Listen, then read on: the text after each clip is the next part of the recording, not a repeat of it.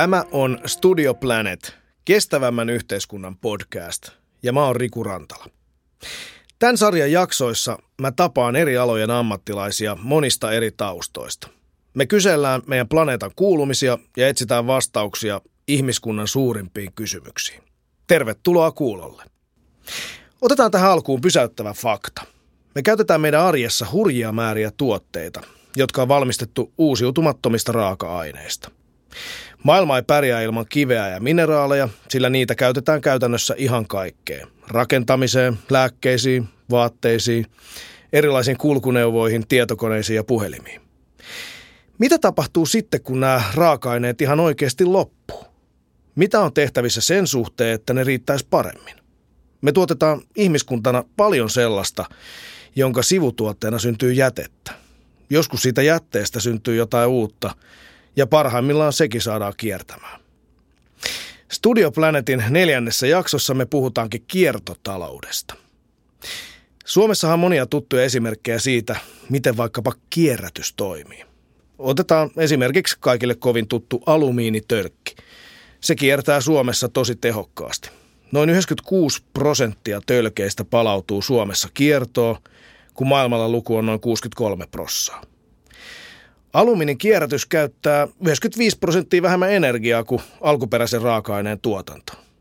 Eli se säästää jopa 8 tonnia bauksiittia, 14 000 kilowattituntia energiaa, 6300 litraa öljyä ja 7 kuutiota kaatopaikkajätettä. Kiertotaloudesta kun puhutaan, niin meillä Suomessa esimerkiksi nostetaan usein muun muassa jätteistä tehdyt polttoaineet.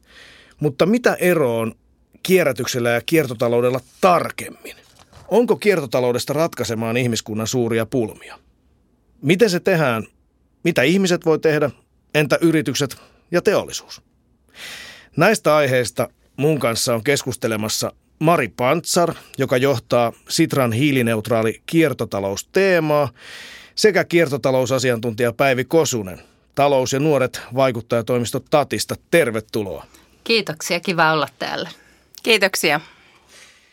Mari, miten kiertotalous on tällä viikolla vaikuttanut sun arkeen? Annapa joku esimerkki. No yksi hyvä esimerkki on se, että tietysti töissä noin 12 tuntia päivässä menee kiertotalouden edistämiseen Suomessa. Ja tietysti kiertotalous on aika tiukasti integroitu mun omaan elämään. Mä en niin kuin ajattele niin kuin omia tekojani, että nämä on jotain kiertotaloustekoja, vaan niin kuin pyrin elämään mahdollisimman pitkälle kiertotalouden mukaisesti. Eli lainaamaan tavaroita, joita ei tarvitse välttämättä sitten ostaa omaksi tai myöskin elämään siten, että en, en osta sellaisia tuotteita tai tarvikkeita, joita en, en välttämättä tarvitse tarvitse. Ja sitten myöskin kaikki niin kuin oikeastaan tämmöinen jätteen ja hukan minimointi, niin se on ihan niin kuin integroituna joka päivä se elämä. No mitä olet viimeksi lainannut? No autoa yhteiskäyttöautoa olen tota, lainannut ja tyttäreltäni vaatteita. Et se on kiva, että menee nykyisin niin päin, että aikuinen tytär, niin hänen vaatekaapista löytyy, löytyy tota kivoja vaatteita, että hän ei aina tyhjennä mun vaatekaappia. Upeeta. No, mites Päivi? Onko kiertotalousasiantuntijan päivittäisessä elämässä esimerkiksi joku uusi kiertotalousratkaisu? Joo, jatkuvasti tulee, tulee ja näkee tuolla uusia juttuja ja, ja jos ne sopii omaan arkeen, niin niitä mieluusti ottaa käyttöön. Yhteiskäyttöauto, minkä Mari mainitsi, tuttu meillekin ja, ja vuokrataan myös naapureiden autoja. Ja, ja eilen ö, kävin viimeksi ostamassa uuden vaatteen, mutta tämä uusi vaate, minkä siis ostin, oli Pure Wastein valmistama. Eli hehän tekevät ö, leikkuujätteestä uutta, uutta kangasta ja sillä tavalla säästävät luonnonvaroja. Eikö tämä suomalainen brändi? Kyllä, joo. No mitäs paidassa luki? Paidassa lukee Tapiola, koska siellähän minä asustelen. No niin, itselläni uusi innovaatio on Helsingin seudun ympäristöhuollon monilokero roskis, joka asun puistolassa pientaloalueella, jossa aika vähän oli tällaisia mahdollisuuksia kierrätellä. Nyt on tämmöinen kokeilu. Meillä on mukana taloyhtiö, pikku taloyhtiö kokeilussa, jossa monilokero astiaan laitetaan muovit ja biojätteet ja metallit kaikki eri lokeroihin. Katsotaan, mitä tapahtuu. Vuoden päästä kuulemme siitä lisää. Varmasti onnistuu. Meilläkin kuusivuotias osaa jo hyvin lajitella jätteensä. Katsotaan, oppiiko tämmöinen 44-vuotias siihen vielä. Tähän alkuun on hyvä ottaa pientä provokaatiota. Aika monet tällä hetkellä sanovat, että eihän tällä ole mitään merkitystä tällaisilla kierrätyksillä tai kiertotalouksilla tai ilmastoteoilla Suomessa, kun Suomihan on globaalissa mittakaavassa ihan pikkutekijä muihin maihin verrattuna. Promille luokkaa. Mitäs vastaatte tällaisille henkilöille? Onko meidän toimilla jotain merkitystä koko maailman kannalta? Mari. Ehdottomasti on. Eli nythän ollaan niin kuin oikeastaan sanotaan, että lajien sukupuuttoon kuolemiseen ja tota ilmastonmuutoksen myötä niin kuin sellaisessa tilanteessa, että meidän pitää jokaisen maan tehdä oma osamme, että vähennetään ilmastopäästöjä ja käyttää meidän materiaalia tehokkaammin. Ja kiertotalous on tässä oikeastaan niin kuin ratkaisu sekä tota lajien sukupuutto kuolemiin että, että myöskin tota ilmastopäästöihin. Että puolet maailman ilmastopäästöistä tulee siitä, että otetaan luonnonvaroja käyttöön ja prosessoidaan ne. Ja myöskin luonnonvarojen käyttöönotto aiheuttaa 80 prosenttia tota lajien sukupuuttokuolemista. Eli oikeastaan niin kuin maailma huutaa nyt ratkaisuja tähän globaaliin kestävyyskriisiin. Ja vaikka me ollaan niin kuin vaikka ilmastopäästöissä promilleissa pieni maa, niin me voidaan olla niin kuin vaikutukseltamme paljon kokoamme suurempia ja kehittää Suomessa niitä hienoja kiertotalousratkaisuja, joita sitten myydään globaaleille markkinoille. Eli mä niin kuin uskon siihen, että, että se, että meidän vaikka tämmöinen kiertotalous jalanjälki tai, tai luonnonvarojen käyttö jalanjälki tai hiilijalanjälki on pieni, mutta meidän kädenjälki voisi globaalisti olla erittäin suuri tämä olisi myöskin erittäin suuri tota, talouspotentiaali Suomelle. Joo, kyllä. Suomi varmasti niin kuin osana EUta, EU-puheenjohtajuuskausi alkaa tässä, niin varmasti saadaan, saadaan isosti viestyä, vietyä viestiä eteenpäin. Niin, suomalaiset on kuluttanut oman osuutensa maapallon luonnonvaroista tämän vuoden osalta jo 11. huhtikuuta. Näin on laskettu. Se on laskennallisesti neljä kuukautta aikaisemmin kuin muu maailma keskimäärin. Mitä te ajattelette, montako maapalloa me tarvittaisiin, jos kaikki kuluttaisi kuin suomalaiset? No laskelmien mukaan me tarvittaisiin 3,6 maapalloa ja ikävä fakta on se, että tällä hetkellä meillä ei ainakaan tiedossa, että olisi muita maapalloja kuin tämä yksi. Eli kyllä meidän pitää saada niin kuin nämä meidän elintavat mahtumaan tähän maapallon kantokyvyn rajoihin. Että tässä riittää kyllä paljon työsarkaa. No jos kiertotalous on siihen yksi avain, niin miten tämä kiertotaloustermi, se on vähän hämärä. Tässä nyt tulee mieleen kierrätys, monet käsittää sen, mutta entäs kiertotalous? Miten tätä Päivi voisi avata? Sä avaat sitä ammatiksesi myös nuorille hyvin, hyvin konkreettisesti. Joo, kyllä. Sekä, sekä nuorille että lapsille että myös opettajille. Ja täytyy, täytyy ö, viesti pitää saada lyhyesti perille, niin täytyy osata rautalangasta vääntää. Ja no ihanaa, nyt sä väännät mulle rautalangasta. Mä ajattelen sen niin, että kierrätys on jätehuollon toimenpide, eli, eli meillä on roska ja me mietitään, että mikä olisi järkevintä, mitä tästä roskasta voitaisiin nyt tehdä. Ja kiertotalous taas on suunnittelupöydän toimenpide, Eli ennen kuin ruvetaan tekemään mitään tuotetta, niin mietitään, että mikä luonnonvara otetaan käyttöön, millä tavalla, millä tavalla me laitetaan se kiertoon, mitä toimenpiteitä tehdään, että se pysyy mahdollisimman arvokkaana siinä kierrossa, mahdollisimman monella käyttäjällä? Ja miten me saadaan se loppuun kulutettu raaka-aine vielä takaisin uusiokäyttöön varten. Eli ei enää koskaan joudutta siihen kierrätyksen ongelmaan, eli että mitä ihmettä me tällä nyt tehdään. Eli kiertotalouden keksinnöt, innovaatiot voi olla paitsi sitä, että keksitään joku uusi ratkaisu, jota, joka otetaan käyttöön ja sillä sitten tienataan, mutta se voi olla myös jotain sellaista innovaatiota, jossa keksitäänkin, mitä jätetään tekemättä tulevaisuudessa. Kyllä ja ennen kaikkea tämä kiertotalous, niin kuin nimi sanoo, niin kierto on sitä, että materiaalit kiertää, mutta talous tarkoittaa myös sitä, että tämä on niin kuin erittäin suuri talousmahdollisuus. Ja tällä hetkellä me voitaisiin sanoa, että eletään tällaisessa hyvin lineaarisessa talousmallissa, eli otetaan luonnonvaroja käyttöön, tehdään liukuhihnalta tuotteita mahdollisimman paljon, joita sitten kuluttajat tota, ostaa ja kuluttaa niitä hetken aikaa, jolloin nämä materi- tai jonka jälkeen nämä materiaalit päätyy hukkaan. Ja tämä on hirveän tehoton malli. Eli kiertotaloudessa meidän pitäisi päästä sellaiseen malliin, että saadaan talouskasvua siitä, että ne materiaalit, jotka on jo yhteiskunnassa, niin säilyy yhteiskunnassa. Ja tällä hetkellä me ollaan kyllä, ikävä kyllä, melkoisen kaukana tästä kiertotaloudesta, että ainoastaan 9 prosenttia käyttöön otetuista luonnonvaroista säilyy kierrossa. Että on 9 niin prosenttia? 9. No oikeastaan, jos ollaan oikein tarkkoja, niin vähän yli yli 9,1 prosenttia.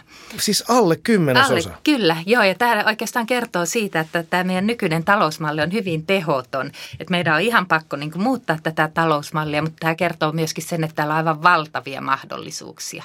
Et me ollaan niin todella niin uuden ja jännittävän talousmallin edessä nyt, että nyt pitäisi vain nopeasti tarttua siihen.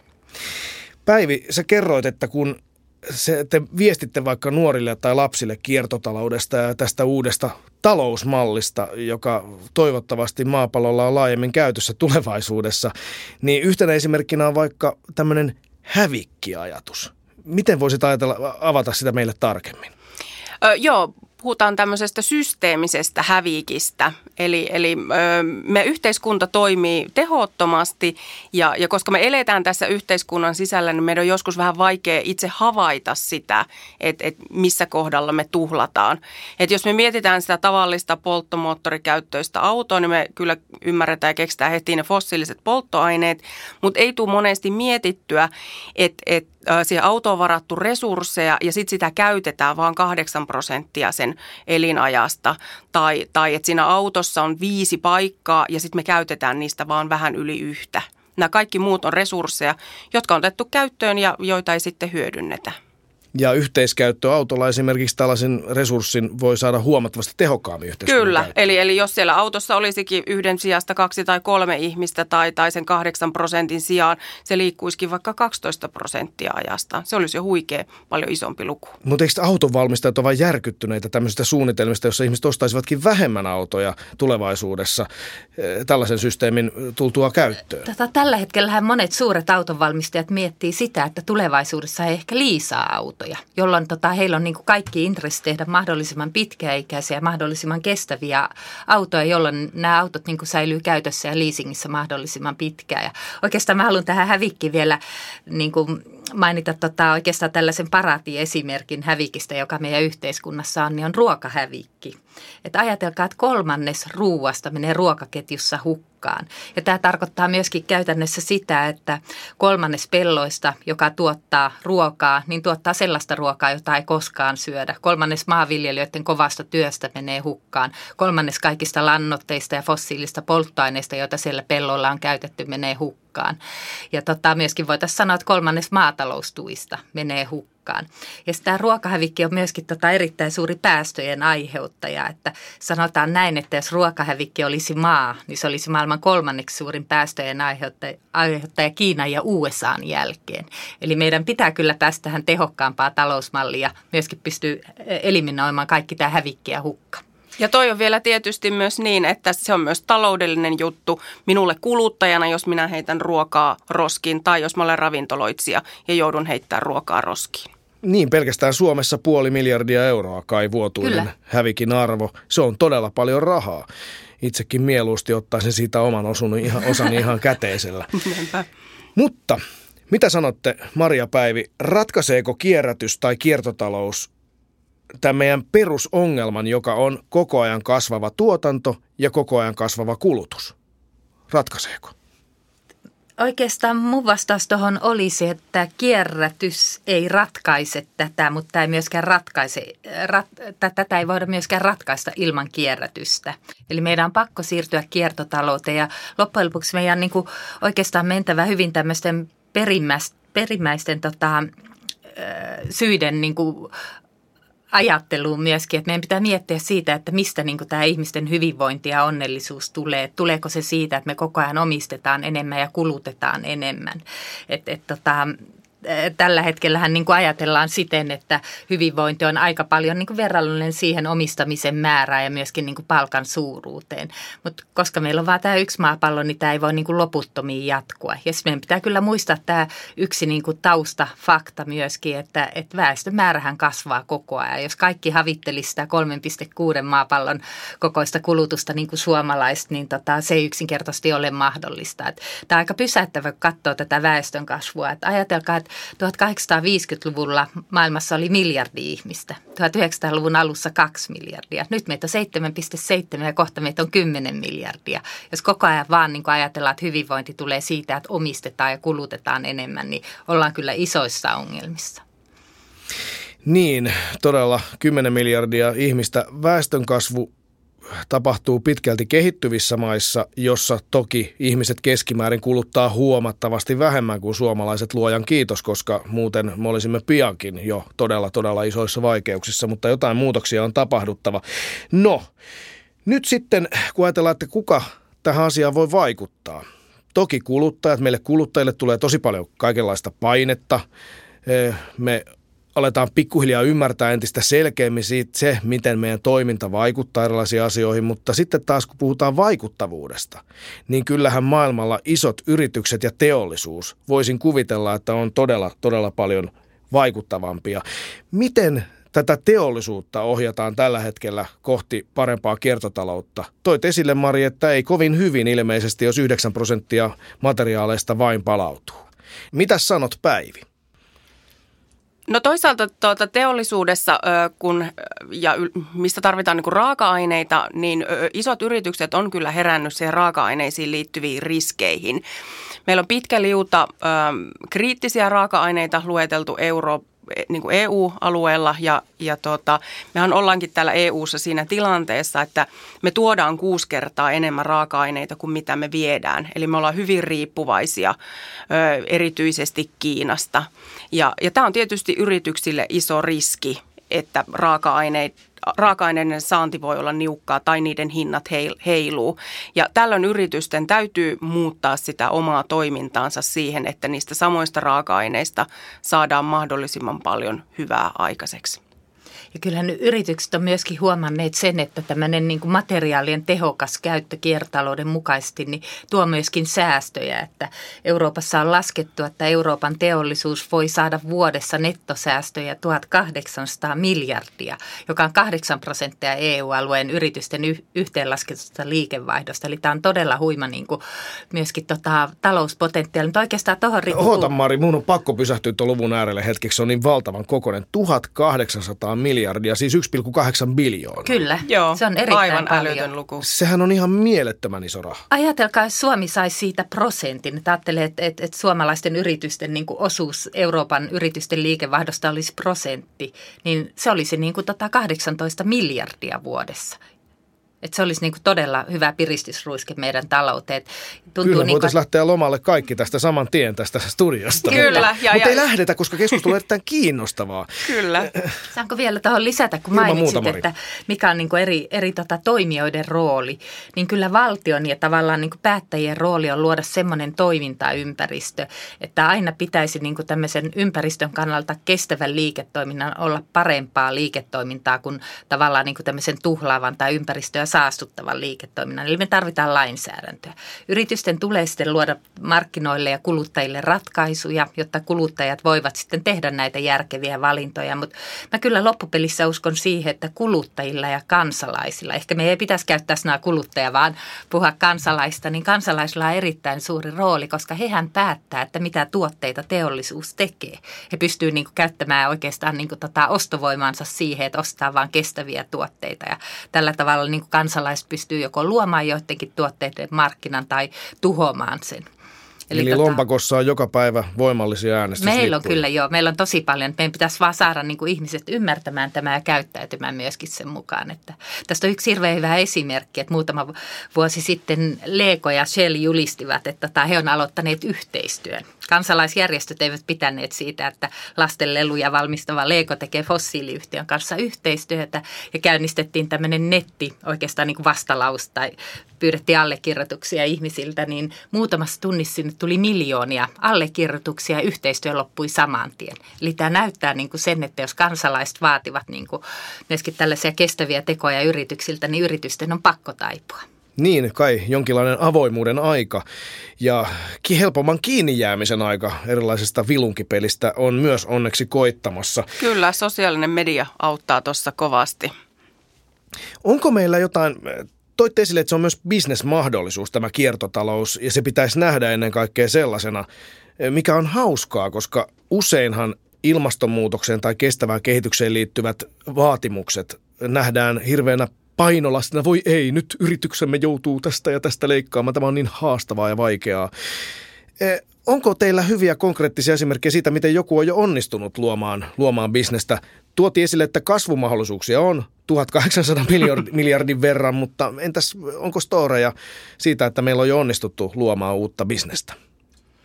On varmasti niin kuin kaikilla leveleillä, että on, on ihan pienistä yrittäjistä sitten valtavan suuri jätteihin ähm, uusiutuvaa energiaa nesteeltä. Tai, tai sitten ihan pieni esimerkki, neljäs vaatelainaamo havattiin vuosi sitten Helsinkiin. Niitä on jo neljä. Joo, siis ö, neljä ympäri Suomea, kyllä. Me Sitrassa äh, skautataan hyvin aktiivisesti tätä yrityskenttää ja katsotaan, että minkälaisia kiinnostavia kiertotalousliiketoimintamalleja tulee ja tehdään myöskin listausta näistä. Ja tällä hetkellä meidän kiertotalouden kiinnostavimmat listalla on 126 eri kokoista yritystä.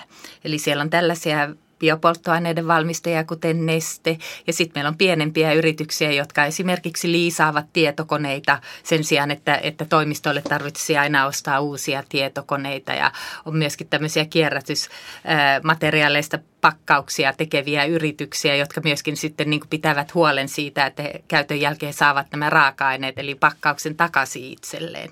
Eli näitä yrityskeissejä on kyllä tosi paljon. Ja tässä on muuten tapahtunut ihan mielettömän mielenkiintoinen tämmöinen paradigma muutos yritysten ajattelussa viime vuosina, että vielä viitisen vuotta sitten yritykset ehkä näki, että aina kun tulee tällaisia kunnianhimoisia ilmasto- tai ympäristötavoitteita, niin sen täytyy olla taakka liiketoiminnalle.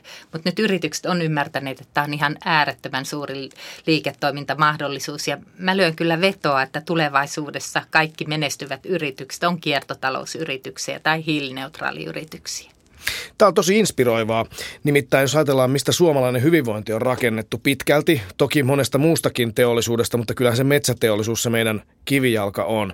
Ja hassu, äh, vähän vähemmän tunnettu fakta on se, että meidän metsäteollisuuden voittokulkuun vaikutti huomattavasti eräs laki nimeltä Lex Pulkkinen, joka säädettiin vuonna 1925, ja sen tehtävä oli estää suomalaisten metsän omistuksen valuminen ulkomaisiin käsiin.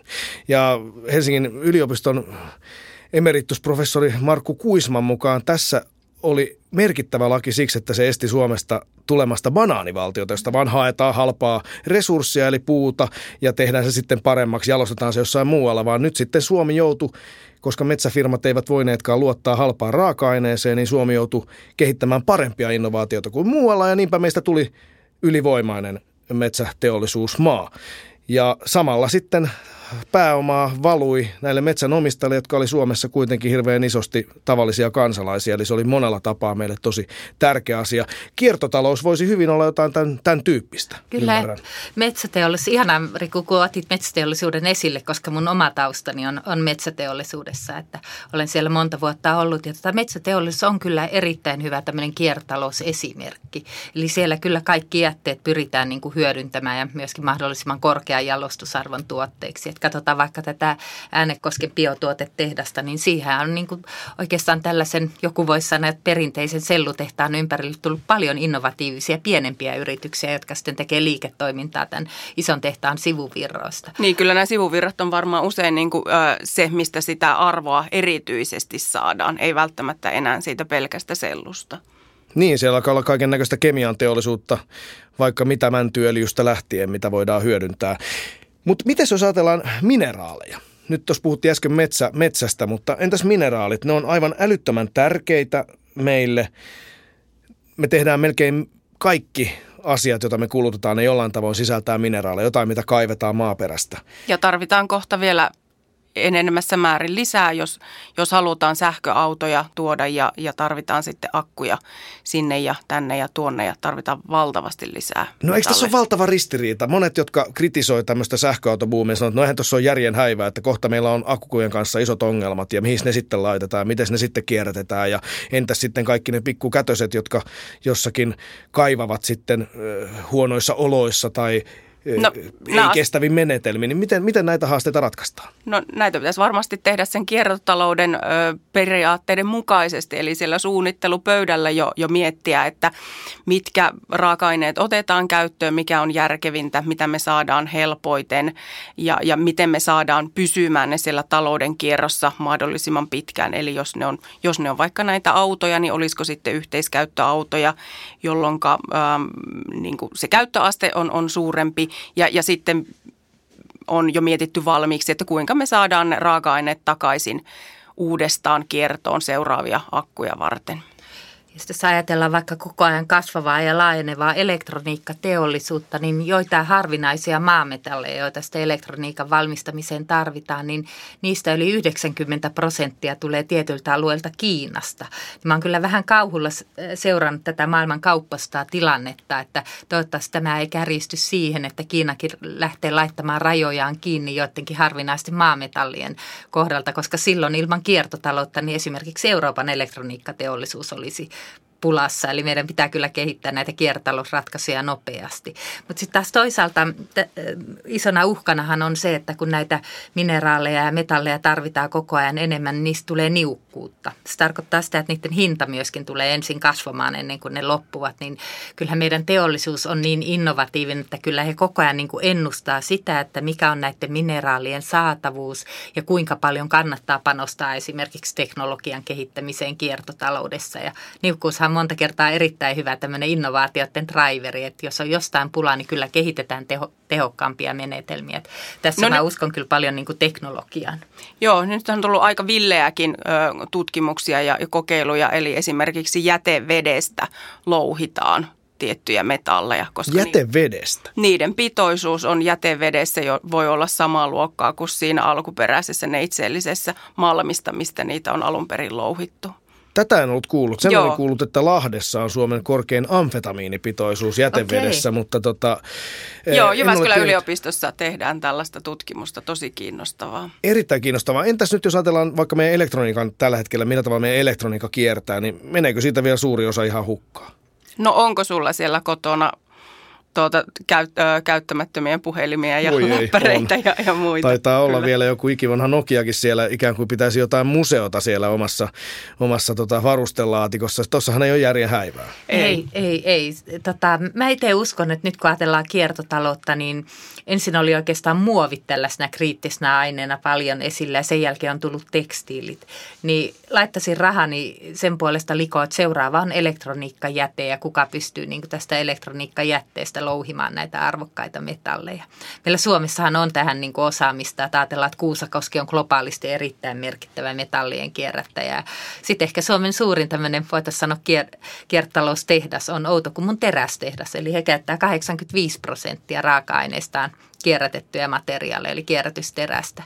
Eli me voitaisiin kyllä tässäkin olla kokoamme suurempi. Ja jos me ajatellaan tätä elektroniikkajätettä, niin siinähän on semmoinenkin ikävä puoli, että siellä on paljon myöskin haitallisia aineita ja metalleja. Ja tota, ollaan luettu ikäviä tarinoita, että, että näitä elektroniikkaromuja viedään sitten kehittyviin maihin, joissa lapset ehkä sitten keräilee ja lajittelee näitä kaatopaikalta ja sitten sairastuu vakavasti. Eli kyllä se olisi myöskin niin kuin vähän tuottajan vastuulla pitää huoli näistä omista tuotteista. Ja sen sijaan, että vaikka myy näitä kännyköitä ja tietokoneita, tuotteita, niitähän voisi liisata, jolloin sitten materiaalit saataisiin takaisin tuottajalle, jolloin he pystyisivät käyttämään uusia materiaaleja uusiin tuotteisiin, eikä tarvitsisi ottaa niitä neitsellisiä raaka-aineita, jotka sitten aiheuttaa ilmastopäästöjä ja biodiversiteettikatoa.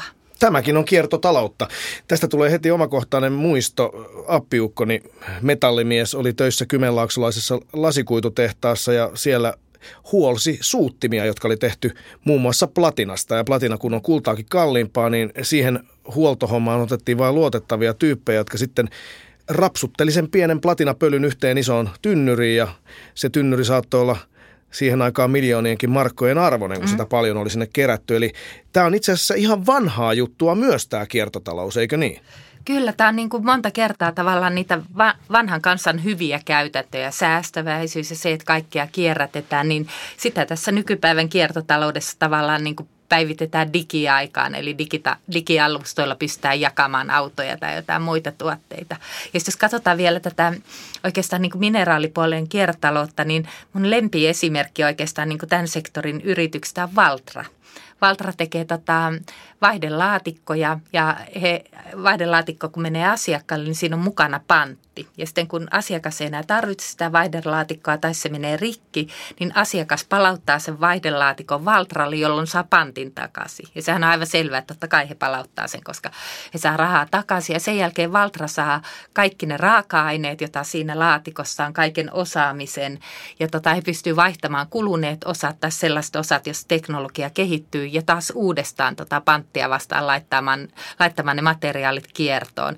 Ja tota, uudelle asiakkaalle tämmöinen niin sanottu uudelleen valmistettu vaihdelaatikko on 30 prosenttia edullisempi. Eli Valtra hyötyy, ei tarvitse ostaa neitsellisiä raaka-aineita, asiakas hyötyy. Ja mikä tässä on kauneinta tässä konseptissa, niin on se, että Valtra itse kertoo, että he tarvitsevat aivan huippuinsinöörejä tähän uudelleen valmistukseen, koska mikään kone ei pysty sitä valmistamaan. Että et nämä uudelleen valmistustyöpaikat on niin kuin Valtran halutuimpia, siellä on aivan huippuihmiset. No mennään sitten viimeiseen kysymykseen. Tämä on kaikille vieraillemme sama. Millaisen maapallon sä Päivi haluaisit jättää tuleville sukupolville ja miten se tehdään? No vielä en ole jättämässä minkäänlaista maapalloa, mutta haluan olla seuraavatkin vuodet ja vuosikymmenet tekemässä sitä vähän parempaa maapalloa. Maailma on jo nyt oikein hyvä, mutta vielä tehdään töitä ja erityisesti tykkään tehdä noiden nuorten kanssa töitä sen eteen, että saadaan tuo ilmastonmuutos taklattua, saadaan, äh, ruvetaan käyttää luonnonvaroja järkevämmin ja, ja siinä samalla luonnon monimuotoisuus säilyy. Isoja juttuja, mutta niitä mä haluan olla mukana tekemässä. Mites Mari? No mä haluaisin ehkä jättää sellaisen maailman, joka perustuu niin kuin ehkä aikaisempien sukupolvien arvoihin. Että usein sanotaan, että aiemmin ihmiset näkivät luonnon kumppanina, mutta tänä päivänä ihmiset näkevät luonnon oikeastaan tällaisena resurssina, jota voidaan käyttää ja kuluttaa ja kulutuksen jälkeen heittää pois. Eli haluaisin maailman, jossa arvostetaan luontoa enemmän. Kiitos oivalliset testamentit jätitte tähän jaksoon. Me opittiin tänään monta asiaa, itse ainakin sen, että kiertotalous on ennen kaikkea mahdollisuus ja se on mahdollisuus juuri heille, joilla on, joilla on rohkeutta ajatella asioita ehkä pikkusen uudella tavalla. Ja se mahdollisuus voi olla todella, todella suuri. Ja Suomi on tässäkin asiassa kokoaan paljon isompi tekijä, kun oikein katsotaan kunnolla silmiin. Kiitos teille Kiitos. Mari Kiitos. Pantsar Sitrasta, Päivi Kosunen Tatista. Keskusteluhan voi jatkaa sosiaalisessa mediassa ja jatkakaa sitä mielellään hashtagillä Studio Planet ja meidän vieraiden handlethän ovat siellä Päivi Kosusella Pyjama 79, erittäin hieno handle muuten, ja Marilla ihan vaan perinteisesti Mari Pantsar. Ja mut löydät Twitteristä ja Instagramista handlella Riku Rantala. Ja seuraava jakso, hyvät ihmiset, Studio Planet podcastia ilmestyy ensi torstaina. Ja sen jakson aiheena on uuden ajan löytöretkeily. Mitä tapahtuu sitten, kun kaikki luonnonvarat on jo löydetty tältä pallolta ja käytetty? Millä tavoin avaruuden vallottaminen jatkuu? Tämän podcast-sarjan on tuottanut Metso, suomalainen teollisuusyritys, joka toimii globaalisti kaivos, kivenmurskaus, kierrätys ja prosessiteollisuuden aloilla. Tämä jakso ja kaikki muut sarjajaksot on kuunneltavissa osoitteessa metso.com kautta Studio Planet sekä muun muassa SoundCloudin, iTunesin ja Spotifyn kautta. Jatketaan seuraavaan kertaan. Pysykää kuulolla. Moi.